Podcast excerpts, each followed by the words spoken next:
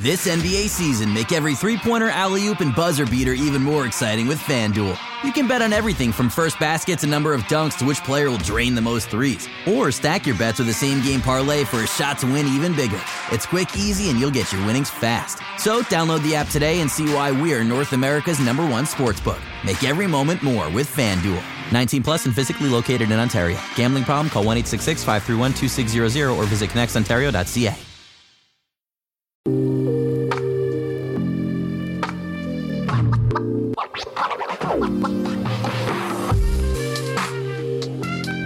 Hello and welcome to the Buckets and Tea NBA show. I'm your host, Cathryn Naiker. Thanks so much for tuning into this week's episode.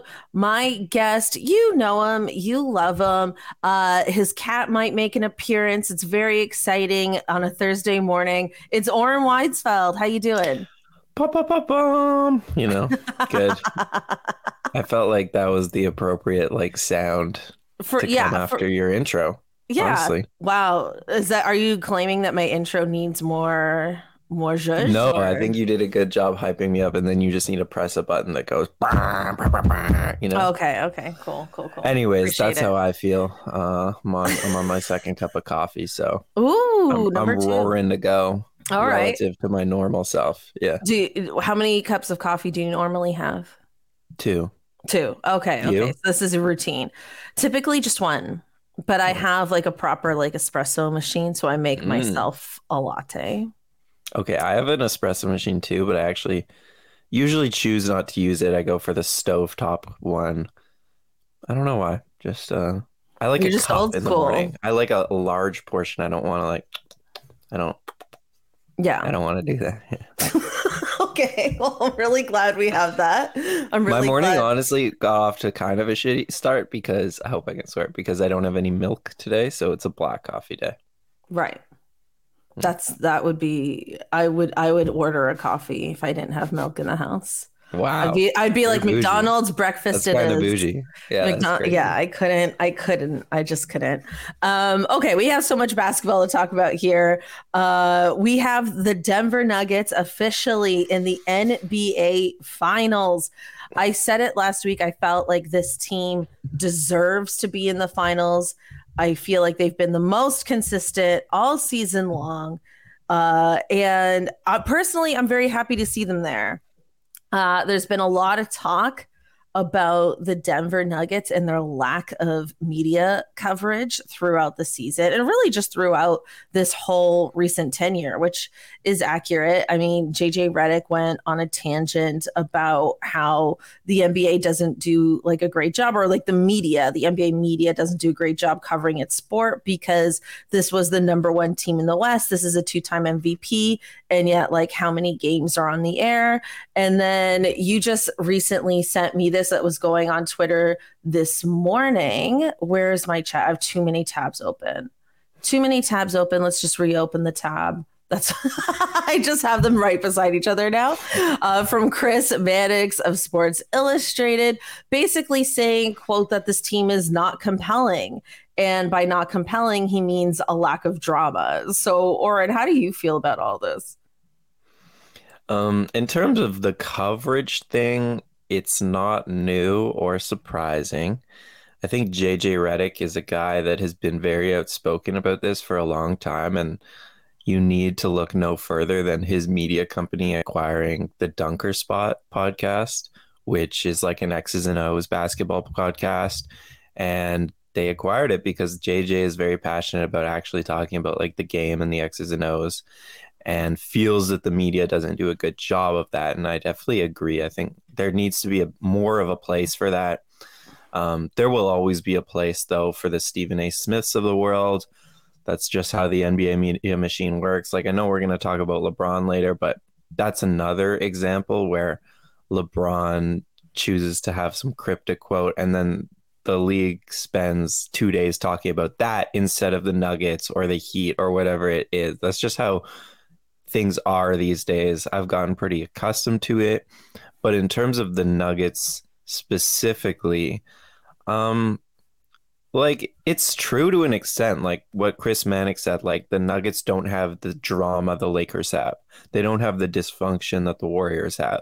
But that's like a that should be celebrated that they're this team that just like does their business, shows up on the court, is dominant since the start of the playoffs, and goes home. I don't know why we need to celebrate the dysfunction at all turns.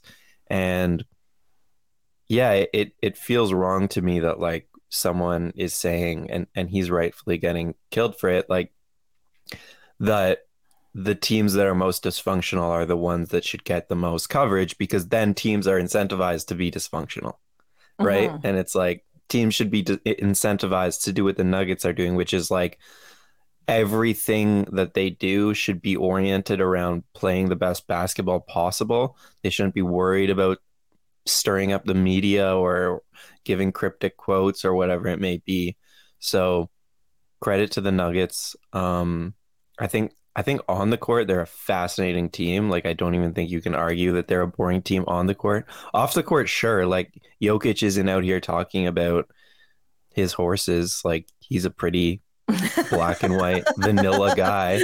He's a vanilla guy and and that's just what it is. And but but on the court there's a lot of fun stuff with the Nuggets.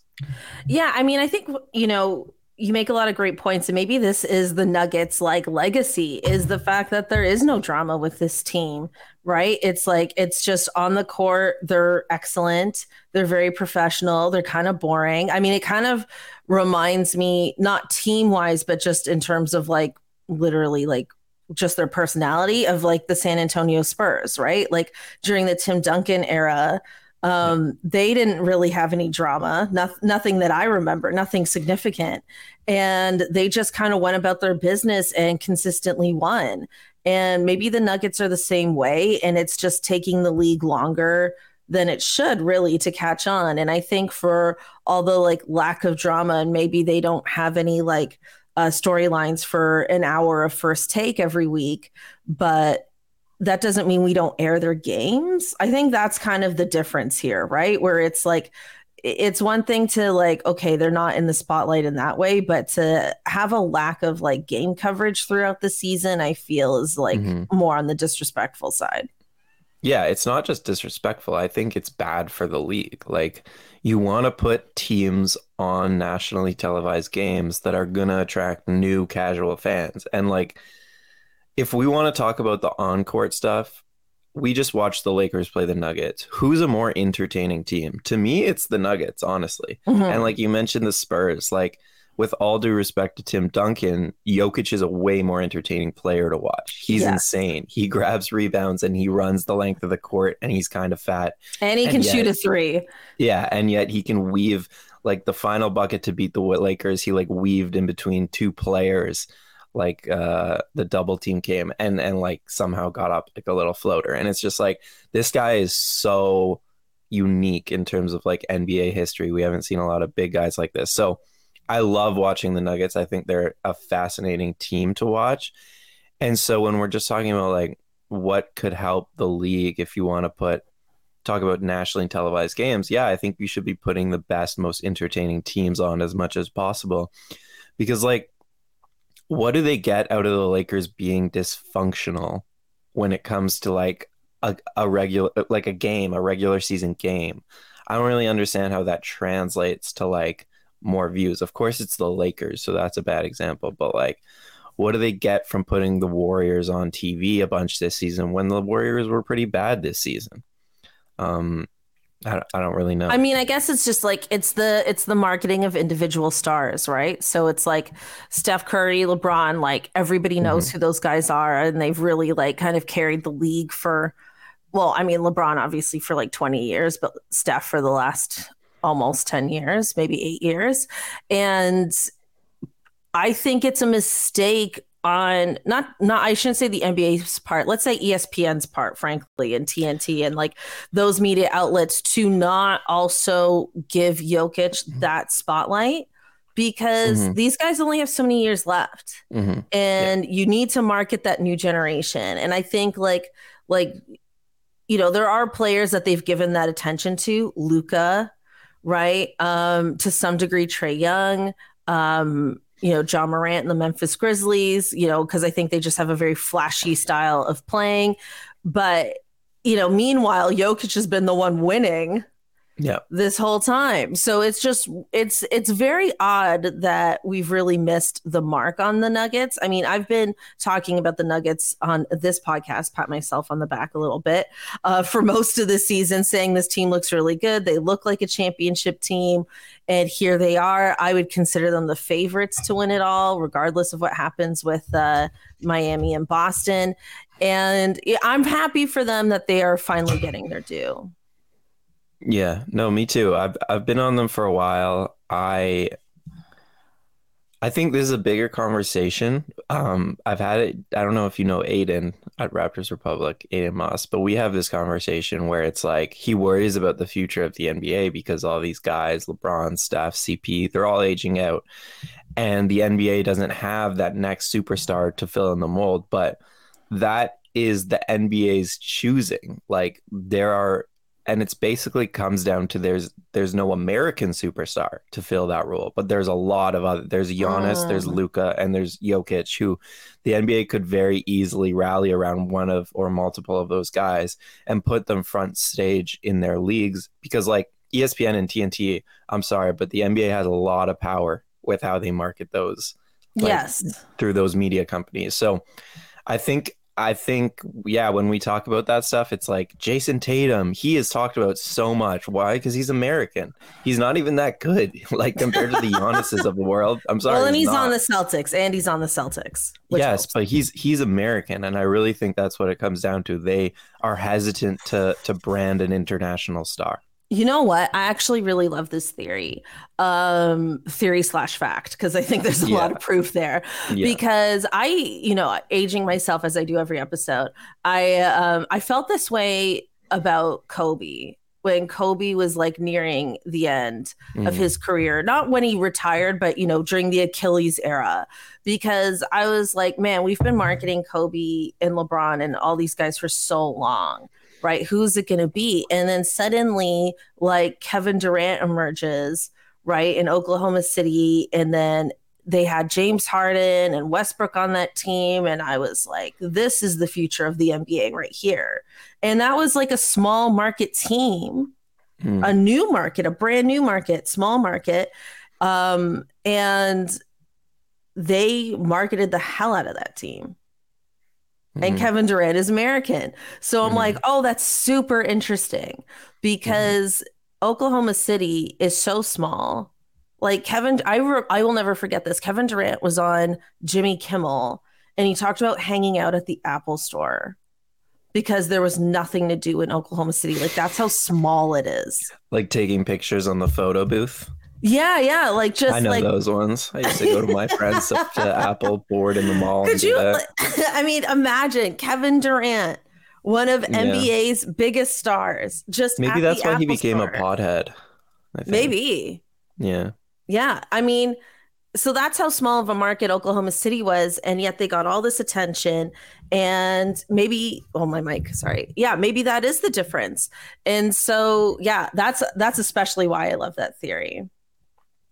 Yeah. That's all. I think I think it made sense, like just to wrap up this subject, because I know we weren't here to talk about international guys getting shaded by the NBA, but like no, but I love it. I think it made sense for a while in the KD days, but now the league is so global that I actually think that they would get a lot out of marketing these international stars and just like American fans of the NBA, like they're generally a progressive group. They're not just going to turn out of the NBA because or tune out because all of a sudden it's not Jayson Tatum who's front and center, it's Giannis. Like I think I think there's a lot of growth opportunity there globally, not so much in the states, but globally. If if they go in that direction, and yeah, I think the league's in a position where they're probably ready to to do that. Yeah, and just like lean into your best players. Why not? Um, okay, let's let's move on and talk about LeBron and his clickbaity quote uh, that we've already alluded to, where he contemplates retiring. Um, I think we all know that LeBron will not just spontaneously retire. Uh, but Oren, what is? How do you feel about all this? Unless you've already, you're Yeah. like, I said it, Cathryn. I already said it. No, some of my things though are just going to be regurgitations from other podcasts I've I've heard to be honest, but like One is that if he won the chip, maybe he would retire on top this season because mm. they got surprisingly close, and it feels it felt like uh, like they're not going to have that opportunity going forward. Like it felt kind of like things broke right for them. They were really close, and the West is only getting better. So I think maybe if he won, he would have actually just retired. There's no way he's retiring. The one possibility I do think, and I've seen floated around, is that, like, worst case, he takes a year off from basketball, comes back, you know, heals his foot, and then joins his son. I think more likely it's just to put pressure on the Lakers front office specifically pressure that can alleviate him of some of his regular season duties. I don't think he wants to play 82 games next season. No. So I think this is like a restock the team, make it so that like I can even come back like a, a month into the season or something. Like that's what I think LeBron wants. I'm just guessing here because he just like he's 40 and he just went to the Western Conference Finals, and I think he's just like I can't keep doing the 82 game thing and then doing it all in the playoffs also. Like you have to build a team that can sustain it without me and I'll join you when you need me. That's that's kind of the like pressure I think he's putting on the Lakers. Yeah, I agree and I think like the funny thing about the Lakers is that they keep being in a position where they have to like trade the people that have been working for them to try and improve and then it backfires. So I guess like my fear for them is that the same thing's going to happen. Like they're going to trade like Austin Reaves and like these guys that were really good for them this year because their trade value is high and then they're not going to get the return that they hoped for. Because I think despite having an excellent second half of the season, they are going to make a lot of off-season moves to try and get over this hump. I don't know exactly how they're going to do that but I agree with you. I think they're putting a lot of this pressure on LeBron, or sorry, LeBron's putting all this pressure on the Lakers so he doesn't have to carry the load so much. But I also feel like so much of this needs to come on Anthony Davis. I think Anthony Davis overall was great. I mean, he had some inconsistent games, but mm. I felt when they made this whole deal, the whole point was for Anthony Davis to become the leader of this team. And I feel like, despite how great he is, that hasn't f- been fully realized. Am I crazy? Um, you can say yes.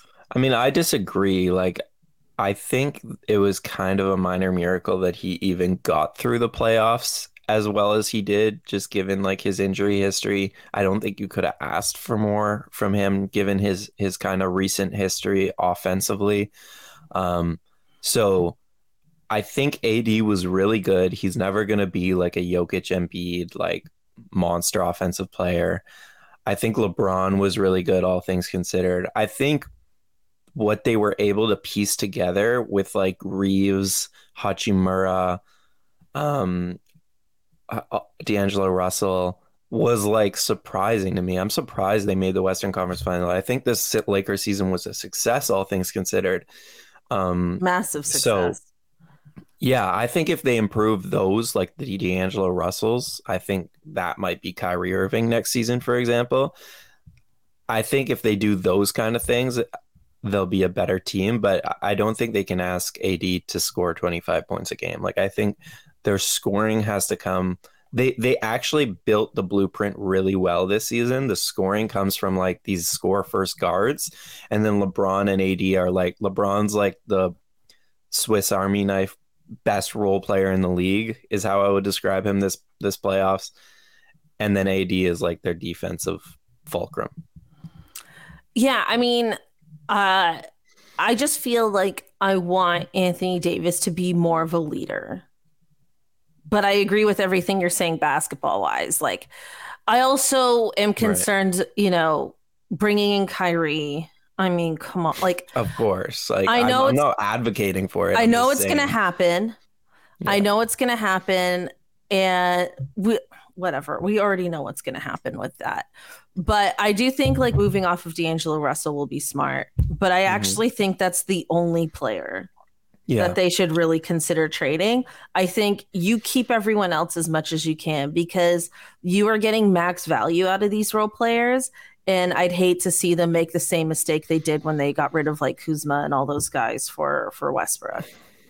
Yeah, yeah. And they need depth. Like again, going back to what I said about LeBron uh, and AD, those are both guys who you can't count on to carry you through a regular season. That's why I think Kyrie is likely because he's actually actually like he hasn't played a lot.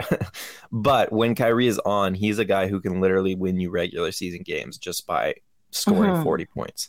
So that's why I kind of think he's likely. And then yeah, you got to keep all the depth you can around him because LeBron and AD are going to miss a lot of games. Yeah, and Kyrie is going to miss games for some other random reasons, probably. Um, yeah, yeah. conferences, you know. Uh, I think LeBron has two years left. That would be my prediction. I think he has two more seasons. Yeah, yeah, that, that sounds about right. Unless he wins, he'll go on out on top. Yeah, very very fair. Um, okay, let's move on and talk a little Heat Celtics. I thought I'd be talking about another sweep but uh, the Celtics took game four. I admittedly missed this game because I was too busy meeting Janet Jackson uh, after a oh, yeah, concert. Congrats. So I had I had a whole, thank you so much. I had a whole moment. So sadly, I didn't see this one game, but uh, you know, I I feel like you know talk about biased media. Maybe that's like the theme of this whole episode, honestly, because there is a lot of Boston media in NBA coverage, right? Yeah. And there's a lot of talk about how the Celtics can be the first team to come back being down 03.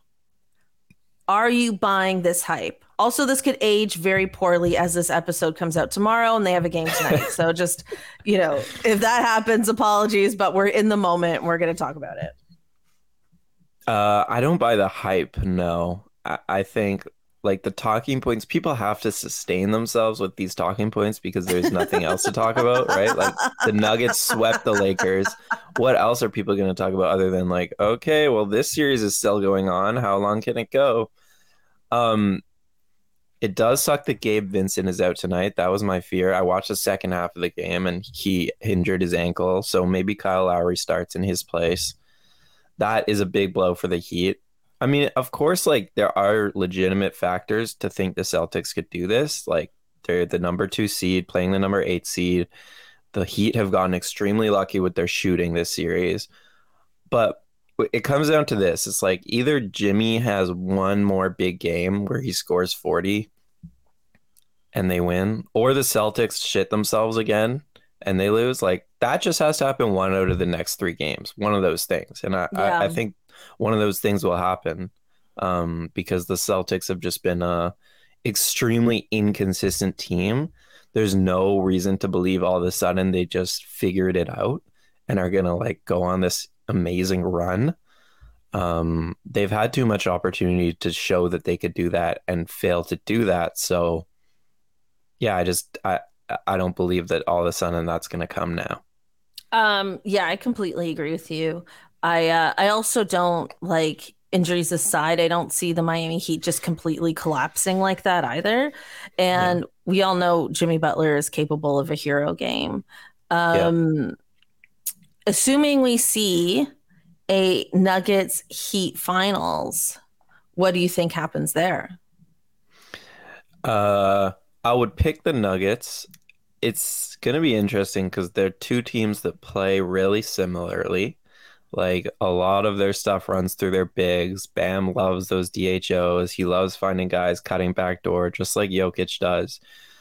And it'll be it'll be a good, I think, competitive series. I think like Jimmy will probably guard Jamal Murray when it matters most, and that really could hurt the Nuggets because Murray thrives on bullying smaller guards really more than anything.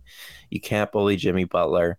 So yeah, like Jimmy and Bam defending the Jokic Murray two man game is like you you can't ask for two better defenders, right? To to stop that two man game. So I actually think the Heat are built pretty well to stop the Nuggets relative to most teams. Um, like the Lakers, for example, they didn't have that Jamal Murray defender like LeBron, but that's not ideal.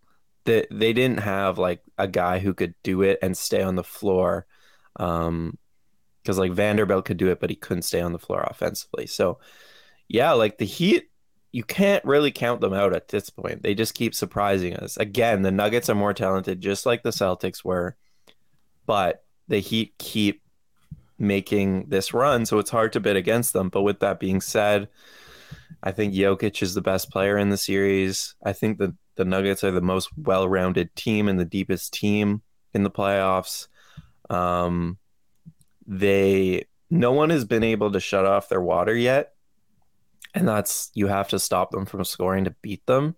And that's the interesting thing about the nuggets like going back to the first point is i, I was high on them all year but my, my one hesitancy like everyone's was like their defense is okay. And most teams to win an nba championship need to be like a top 10 defense. That's like this historical trend we've always had and they weren't. And and even in the playoffs, they're like the eighth best defense in the playoffs, and yet they're doing it. So they're kind of bucking a trend, and maybe proving that in the modern NBA, offense can get you there, just like an elite elite offense. So I'll be curious to see if the Heat can shut it off a little bit. But so far, nobody has, and I kind of think the Nuggets are gonna, you know, they'll have home court. I think they'll do it in like seven, to be honest. Seven. You think it's good? Yeah, I think it'll be good. Can't can't can't count out with the Heat. Can't disrespect them now. Wow. I mean, this does feel like the year where anything could happen because so much has already gone that way. Um, I would love for that to go seven games. Oh, same. I'm um, manifesting it because we just got like two potential sweeps in the conference finals, so we deserve it. Yeah, that's true. I was thinking, like, honestly, I was like Nuggets in five. That's what I was oh, wow. thinking. but you have convinced me otherwise. And honestly, your pick is just more fun. Um, okay, let's talk about some Raptors. Oh, no, wait. We have one more NBA topic to talk about. We don't have to go too deep into this. Um, I just want to quickly talk about Ja Morant. Um, it's not good. Basically, he uh, he had a, a Instagram post yesterday uh, that was a bit troubling. Uh, he kind of posted, you know, like, you know, loving his mom, loving his dad, loving his kid, and then having the caption "by." Um, he, a lot of people were concerned. There was like a distress call made. Um, police visited him. He's fine, uh, but he said that he's going to take a break from social media for a bit. Uh, just want to say, like, man, you know, there was a lot of conversations about like Ja Morant, you know, not hanging out with the right people and this and that. I think it's clear that this is like so much more serious than that. And uh, really, just honestly, like, I know he says like he's going to take the time to work on himself. Really hope he just really does take the time to do that. It's hard, it is not easy. Mm-hmm uh, to get mm-hmm. help. I think people always say like, you know, just get help, just reach out. It's not always easy to do that. I think it's it's important to acknowledge that that's hard to do. And uh, you know, he's young, and I really hope he spends this off season doing that. Um, I just had to note it. I just had to acknowledge it because it's it's not like a debate topic by any means. It's just something that felt important to acknowledge because it's like he's such a huge star in this league, and it's a and it's a very serious issue. Yeah, no, like you said, it's like bigger than basketball. Like if it has to bleed into next season and he has to miss even like a whole season, like that's fine. It's mm-hmm. like do whatever you got to do to get yourself back on track and then worry about the NBA later. It's always going to be there for him as long as he wants it to be. So I don't think he should be rushed to being back in the locker room because as soon as you do that, your life revolves around your NBA team. I would imagine it's very hard to work on yourself when you're in the middle of an NBA season. So mm-hmm. this is definitely the time to do it. If he has to take time off the season, I hope he does that. But yeah, I mean, definitely just hoping for the best for him. Yeah, and like I mean, I don't think anybody who listens to the show would do anything like that, but do anything like what I'm about to say. But like, don't send this guy hate online even though he's saying he's taking a break from social media, you don't know when he's going to log back in. You know, the last thing he needs is like hateful comments from fans or this and that that could like, you know, upset him or anything like that. So just, you know, respect people online. Don't do anything like that and just, you know, hope for the best. Um, okay, let's move on to the Raptors. Uh, we are having an active slash non-active off season so far. Uh, every week there's a new coach uh, that emerges in rumors and interviews and conversations. Uh, this past week, it's been Steve Nash. Uh, who has interviewed with the team. There's reports that the interview went well. One thing I find interesting about that is that I haven't seen other people say like oh yeah like their interview went great you know what i mean in like in like media talk because i don't think anyone's interview would go poorly. I mean these are all highly accomplished individuals that they're interviewing. So uh oren what do you think about steve nash coaching the raptors? Hmm. I haven't like gotten there like mentally yet um it seems out of it just seems unlikely still i guess to me i felt i feel like he's i would love him at, on the bench as an assistant coach just because like i've always wanted him in the organization in some way. And it feels like he should be a part of the organization. It's felt that way for a while.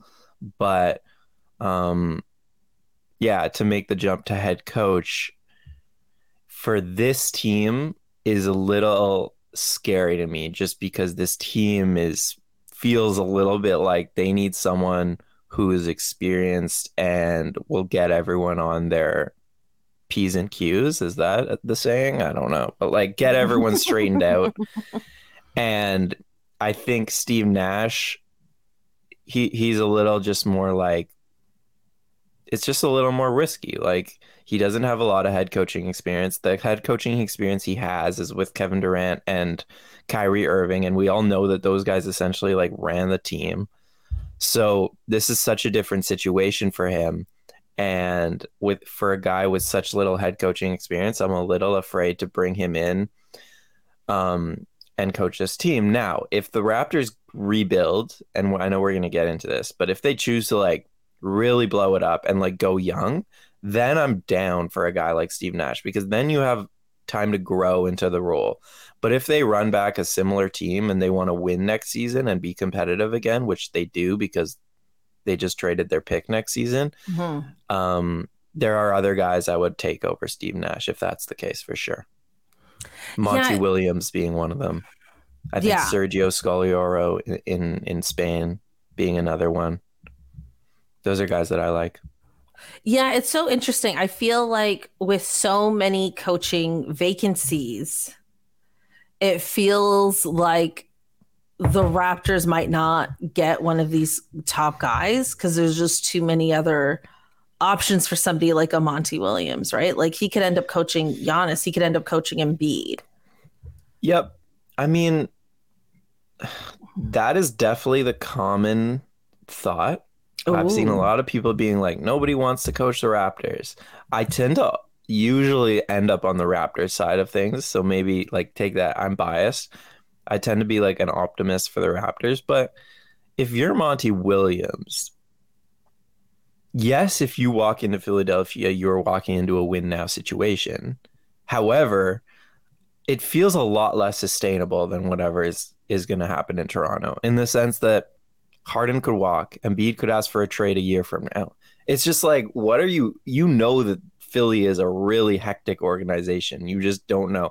Milwaukee has Giannis, but they're also old around him, and you don't know how long Giannis is going to be there for. So, if you look at the superstars, you're never going to choose Toronto. But if you look at the organization, which I think coaches do, and like the stability, the ownership, the management, I think Toronto's still an attractive option. I think that's an excellent point. I definitely agree. Like, Philadelphia is not the coaching destination, it looks like on paper. I do think Milwaukee is, though. Like, I don't, I don't think Giannis would just leave Milwaukee easily. Hmm. I don't, he doesn't seem like the kind of guy that would just demand a trade unless things really went south with that team. I think there's like well, they were they did just go south, but you know what I mean? Like I don't I don't know. I don't think he's No, I get what you mean. He's he, not he that seems kind of he seems quite loyal is what I'm saying.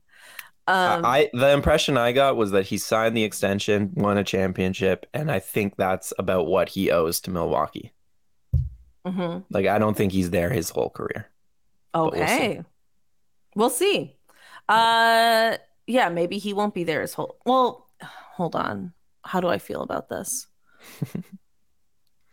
No, I don't They- think he's there for his whole career per se, but I I don't know. He's just not this like he just doesn't seem like the type of person that's like I don't know. He just seems very, very loyal to me. Like he loves Milwaukee. He loves his teammates. He loves his family. Like he's not this like I want to go to the Lakers type of player. I was about to say he doesn't strike me as a big market guy at all, but he strikes me as a guy who cares about his legacy and winning. So I could see him wanting to go to another place, not the Lakers, not the Knicks, but like Dallas, Miami, Toronto. You know, Mm-hmm, mm-hmm. wouldn't it wouldn't surprise me. Mm-hmm. Okay, I I agree with that. Um, so you think? Okay, I was going to ask you. Out of all the coaches that we know are around, are available, you think it's Monty Williams or uh? Oh my God, how do I pronounce his name from Spain? Sergio, let's just Sergio. I don't know either. uh, or Sergio. We love Sergio. He was an assistant with us during our championship season. Um, I was thinking Jerry Stackhouse. I've been big. I've been yes to Jerry Stackhouse having a head coaching job in the NBA. I think he'd be a great fit with the Raptors. I'm wondering. I feel like this is just my personal theory. I haven't seen this out there. In these coaching interviews, I wonder if they're pitching to Masai and Bobby the direction that the team should go in. Do they want to go young? Do they want I to don't keep think so. you don't think so? Or they're just like, with your current roster as it exists, this is what I would do with this team. You think that's how it's going? Yeah, and just like basketball philosophy, because I think Masai and Bobby are very like, yeah. Even Nick Nurse, who had a lot of power, I don't think he was dictating draft picks and stuff like that. No. I think those yeah. guys really differentiate coaching from like the executive ranks. So I think they make those decisions on which way the team is going to go, and the coach just has to coach whatever team is there. Um, so yeah, I don't know how much they'll actually get into like how are you going to put our player because some of those players are maybe going to be gone this off season Mhm. but more so like coaching philosophy and like uh, I think those are the conversations that are being had. How you feel about Nick Nurse landing one of these other jobs next season? I mean, I think it's for the best. Like Nick needs to be with a veteran team that is ready to compete for a championship. He should not be with a young team. Um, that's why the Houston thing never made sense to me. Although Houston is not going to be young, I think they're going to really change that team. But yeah, it makes sense. Uh, I'm- I mean, good for him. He's a good head coach. It doesn't surprise me at all that all these teams want him. He'll get a job. Um, I don't really know what else there is to say about it.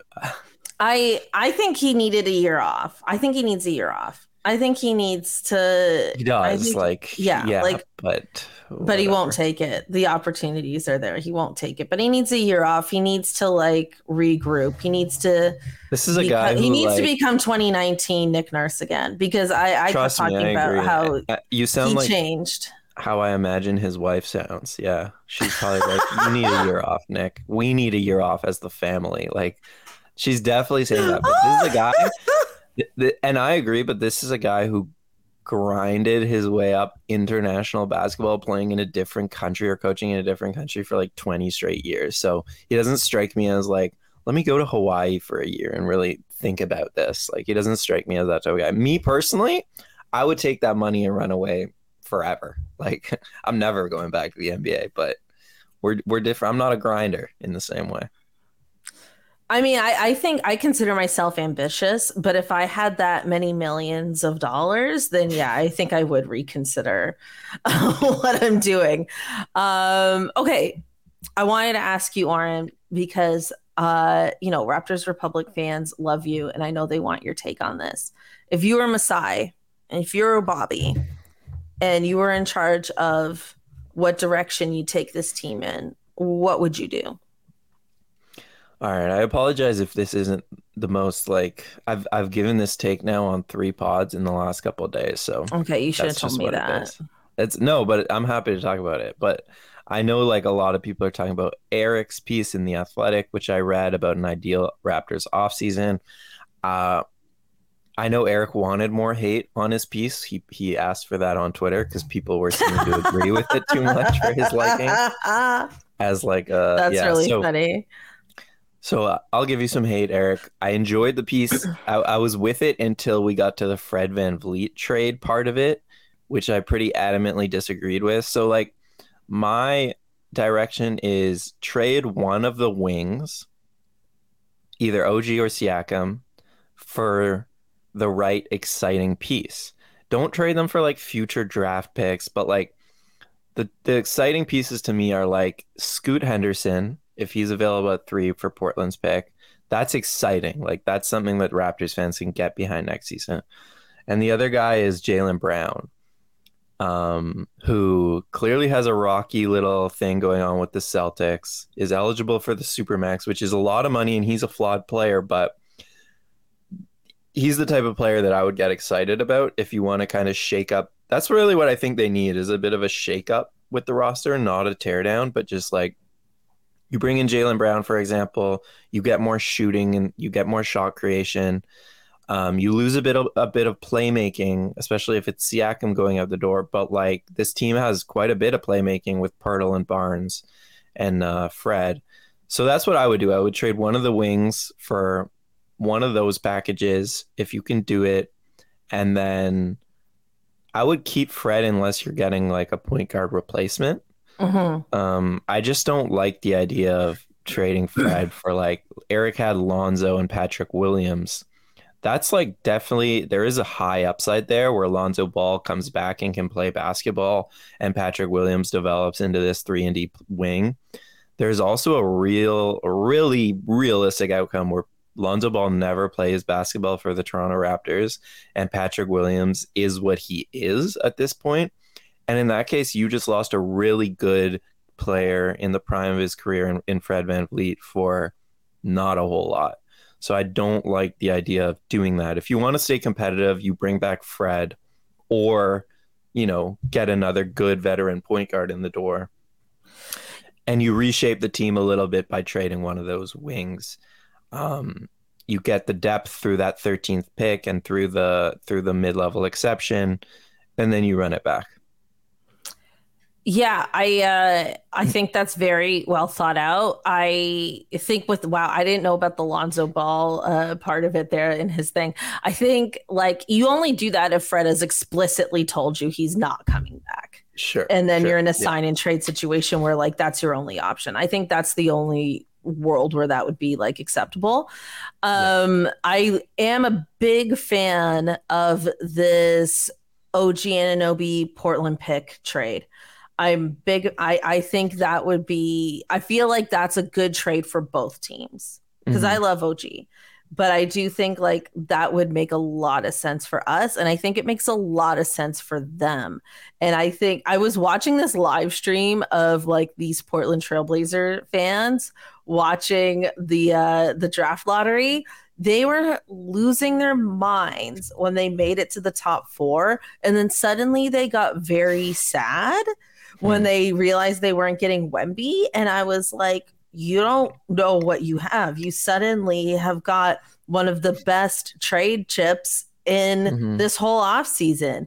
So yeah, I mean, I, I was talking about them last week, like keeping the pick and getting rid of Lillard and like trying to do like a multi-team trade to get like a really good package back there. I don't think they're getting rid of Lillard. I said that last week. They're not they're not going to do it, although mm. I think they should. I think it's time. but they're not going to do it. And uh, yeah, I I feel like that feels very sound to me. Moving off of OG, keeping Pascal, keeping Fred, keeping Scottie, keeping Poeltl. Um, what do you think happens with Gary Trent Jr.? I think he's gone. You think we're just losing him? Yep. I think they lose him for nothing. Uh, I think there's a chance he picks up his player option if he just doesn't have a market and comes back, but I don't know why he would want to do that because he's he'll be coming off the bench and he could just go somewhere else on a one year deal and play and start and, and boost his value. So I don't think they want to invest in him long term, considering he just hasn't developed enough. I don't think for the Raptors front office liking. I am not particularly torn on like losing him for nothing. I don't think that's a huge deal. Like in hindsight, we should have just kept Norman Powell, of course, but it's it's a sunk cost at this point. I don't think it's a huge deal. I think you can replace him with with that 13th pick.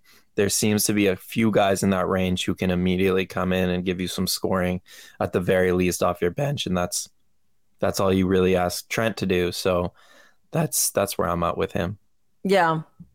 Yeah, I mean, I think he was a fan favorite. I think he was well liked. I think he because he's handsome. He's handsome, and I think and and the fashion part of yep. it. Yep. But I think uh, I felt like I saw some improvements defensively. I liked that he was going after steals. Um, but yeah, it is unfortunate. We really should have just kept Norm and just paid him, honestly. Uh, Man, Norm was so good against the, the the Phoenix in that series. I was like so mad. I was yeah. so frustrated. Like, because he basically became their first option when PG and Kawhi went down. Yeah. And I was just like, well, it'd be nice to have this guy off our bench. Yeah. Yeah. I think that's, you know, the front office takes a little bit of an L for that. For um, sure. Yeah. yeah. Uh, Oren, that has been our episode. Do you have any any parting thoughts? Um, parting thoughts, parting thoughts. I'm excited for the draft. Uh, I think it'll be a big night for the Raptors. And even that 13th pick, like the Raptors haven't picked that high very often, other than Scottie, obviously. It's been a very long time. So I'm excited for what the front office can do with that pick because I still believe in this front office, uh, unlike a lot of people. Mm-hmm. So I, I I'm pretty excited about whichever young player that turns out to be. Um, and even if they don't make any drastic changes and bring back a similar group next season, I'll still be excited because I do think that this team is talented. They just haven't been able to figure out how to put all the pieces together. Um, so maybe a new head coach can do that. And I'm uh, I'm excited to just be a fan again next season. Go to go to a game as a fan, you know. I think I'll write about the team a little less, so I'll just be able to enjoy it a little more. You're not going to yeah. be covering like the Raptors like every game. No, I don't think so. Next season. What are you going to be doing? I'm trying to branch out, uh, write about the NBA, write about the WNBA. Just, just, just trying to be a little more broad in my approach uh, about yeah. Yeah, I yeah. I completely agree with that approach. I think that's great. I mean, this show is obviously half NBA, half Raptors. I love covering the whole league. I think it's very exciting mm. to do that. So, yeah. Um, well, thank you so much. Thank you to all our listeners. Thank you, everybody watching on YouTube. Uh, and really looking forward to this NBA Finals actually starting and hopefully we will have more clickbaity topics for you uh, next week. Uh, thanks again. Bye.